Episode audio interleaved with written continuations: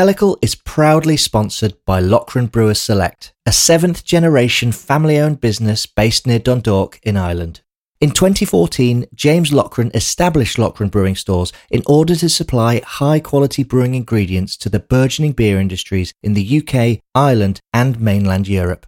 The business expanded in 2022 when ingredient wholesaler Brewers Select joined the Loughran family, expanding its suppliers within the brewing ingredient and raw material industry. Some of those suppliers include Crosby Hops, a family owned hop farm in Oregon, USA, Baird's Malt here in the UK, and industry leading yeast producer Lallemand. Thanks to their support, we're able to pay more writers, photographers, and illustrators than ever before, and invest in special projects like this podcast. Thanks again to Loughran Brewers Select, who you can find out more about by visiting brewersselect.co.uk forward slash pellicle. And now, let's get on with the show.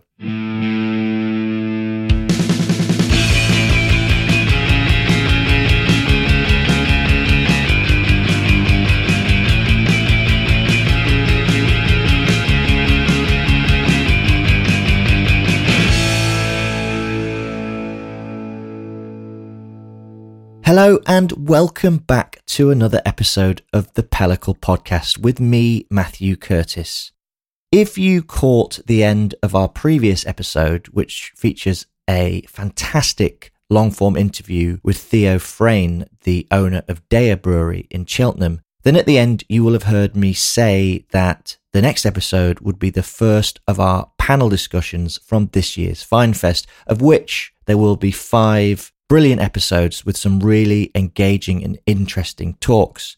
But while I was working on those, I got chatting to our associate editors, my team, Katie Mather and Lily Waite, and they both indicated to me that they would love to read some of their previous stories that they've had published on Pellicle so that we could air them on the podcast. And wouldn't it be great if we did this with more of the features we published? Long-time listeners of the podcast will remember episode 14, where I read my story in search of Pliny the Elder. I even wrote some music to score it, which took me a very long time, and I won't be doing that again.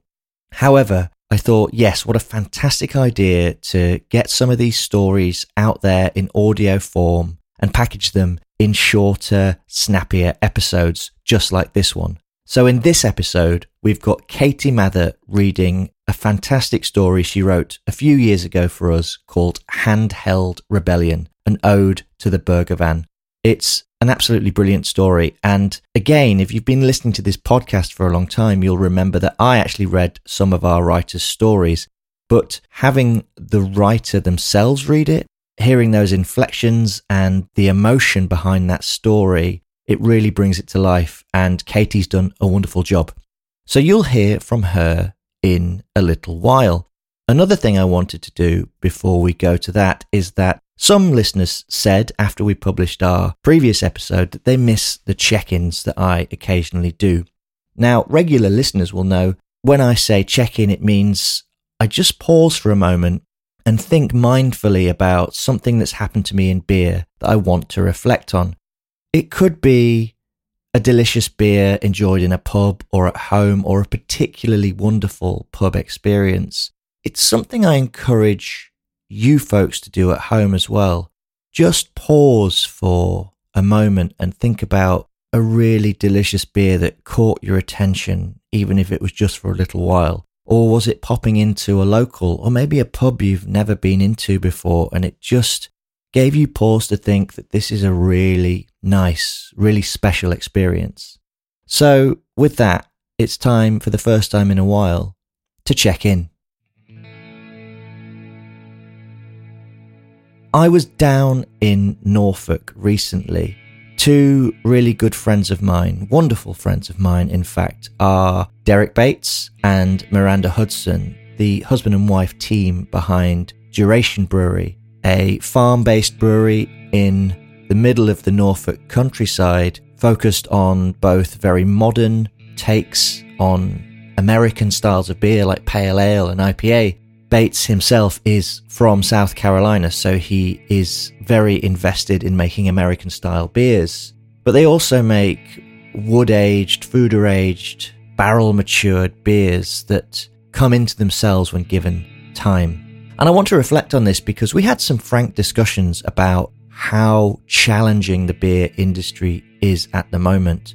Rampant inflation and the cost of living crisis have made running a brewery like theirs, which is very small, really, very difficult indeed.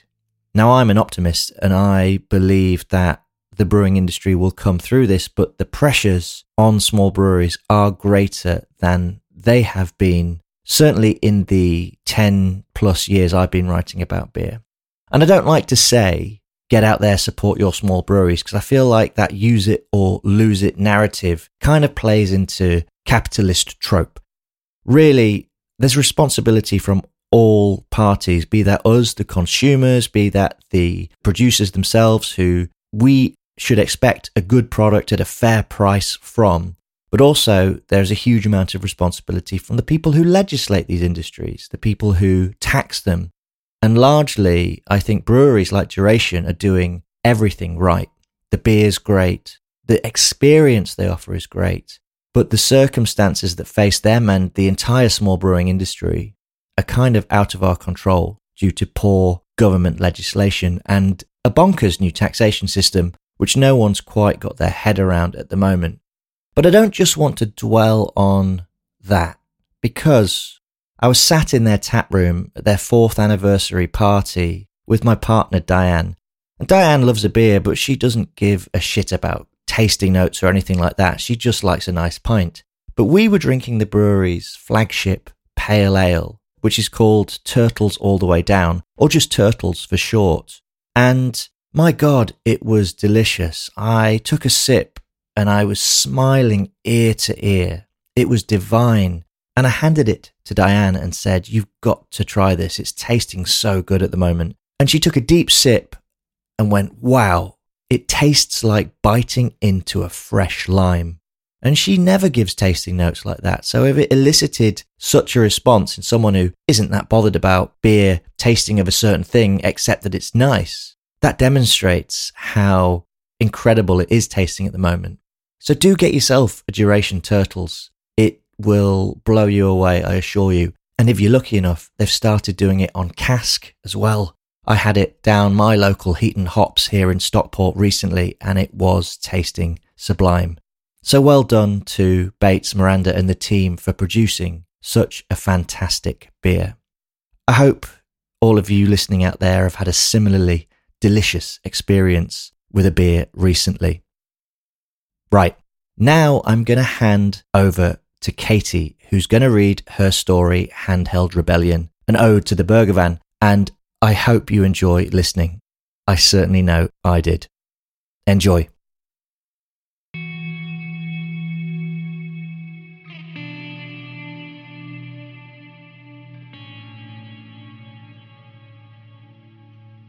Hi, I'm Katie Mather, and this is a story I wrote called Handheld Rebellion A Love Letter to the Burger Van.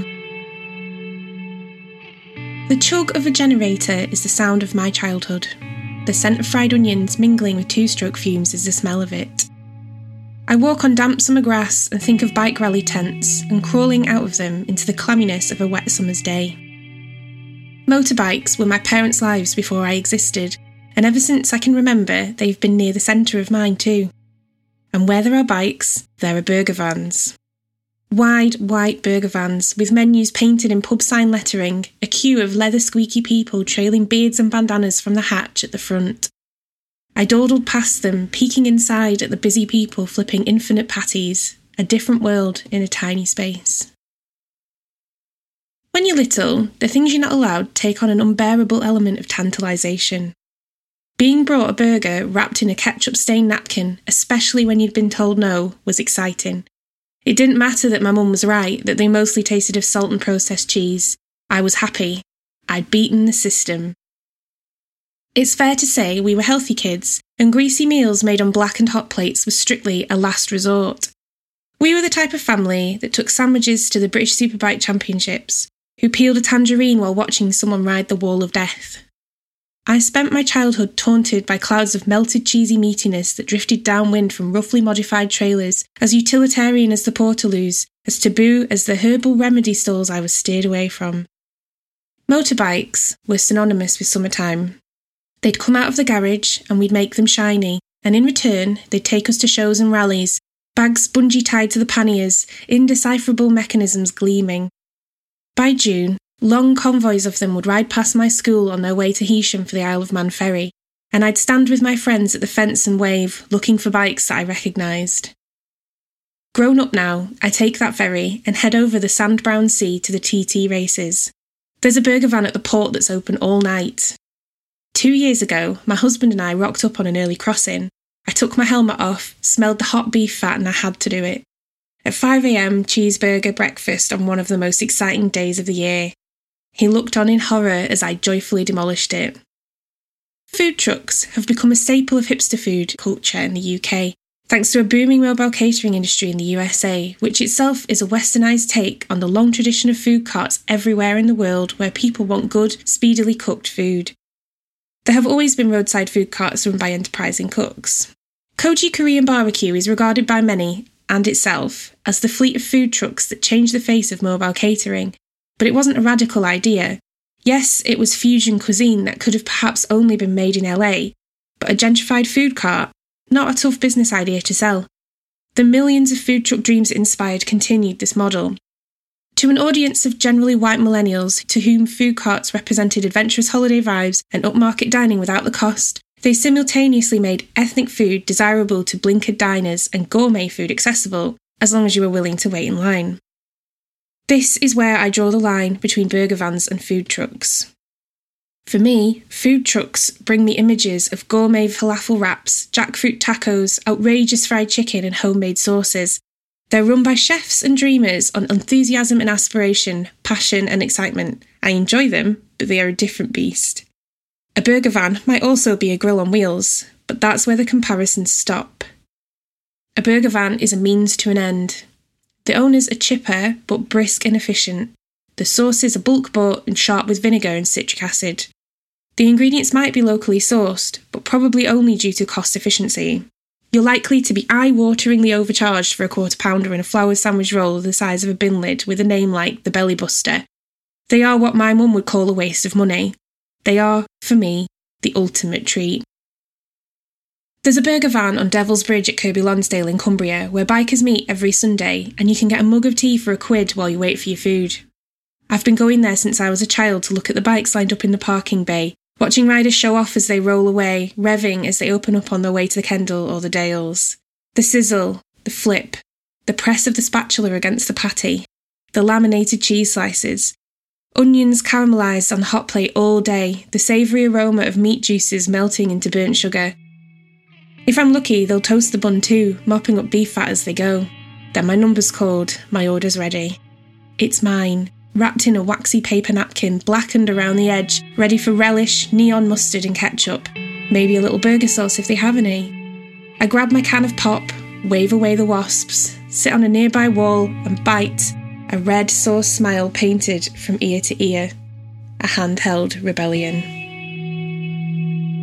Thanks for listening.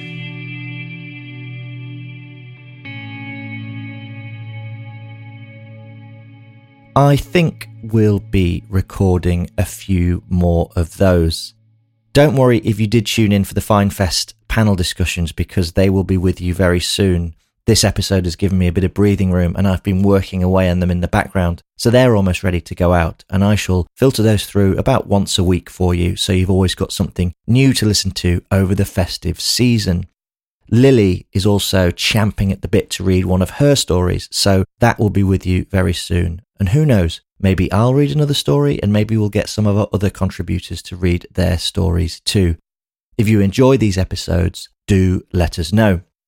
A couple more things. I'm going to ask you now if you're enjoying Pellicle, please subscribe via Patreon at patreon.com forward slash pelliclemag. We really need your support. It's a struggle to run this magazine at the beginning of the episode. I talked about the pressures facing the beer industry, and we are no stranger to those as well. So that link again is patreon.com forward slash mag. Support us for the price of one pint a month, and you'll be supporting all of our writers, all of our illustrators, photographers, and our small editorial team.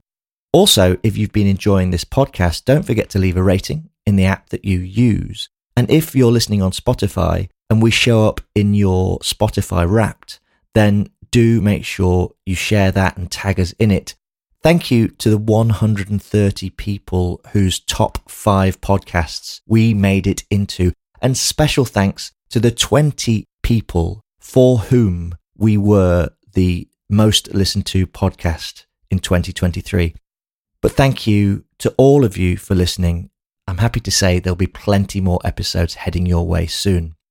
That's it for now. Do get in touch to let us know if you've been enjoying the podcast, and I'll see you next time. I'm Matthew Curtis, and this has been the Pellicle Podcast. Bye bye.